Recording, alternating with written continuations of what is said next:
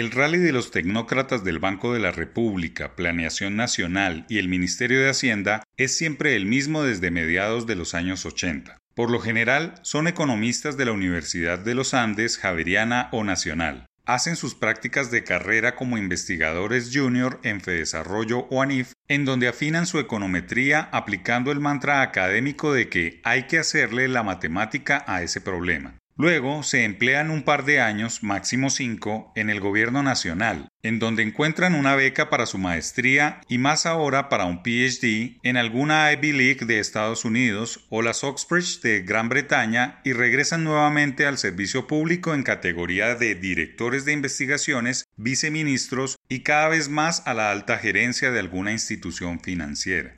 Siempre alternan su rally con horas de cátedra en sus universidades. Solo un puñado se convierten en codirectores del emisor, directores de planeación y muchos en ministros de Hacienda, Comercio o Minas. Para ser jefes de esas carteras deben haber estado en cargos relevantes en la banca multilateral, en Wall Street o estar vinculados como profesores e investigadores en universidades de talla mundial.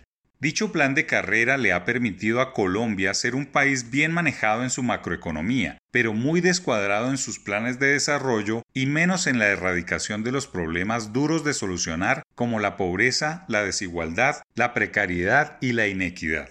A pesar de una tecnocracia como buena reputación regional, Colombia sigue con indicadores estancados en tributación, competitividad, seguridad jurídica, oferta exportadora e infraestructura, entre otros, que brillan cuando se comparan con países de la Alianza del Pacífico o la O C D E, pero en lo más atrasados es en su sistema de tributación. No hay sistema productivo que aguante una reforma tributaria cada año. Eso atenta contra cualquier hoja de ruta de crecimiento empresarial. A los ministros de Hacienda y al mismo Congreso les ha quedado grande hacer una reforma tributaria estructural y siempre que lo intentan acuden a la raída idea de convocar una misión o comisión de expertos para que aconsejen cosas que nunca se ponen en práctica.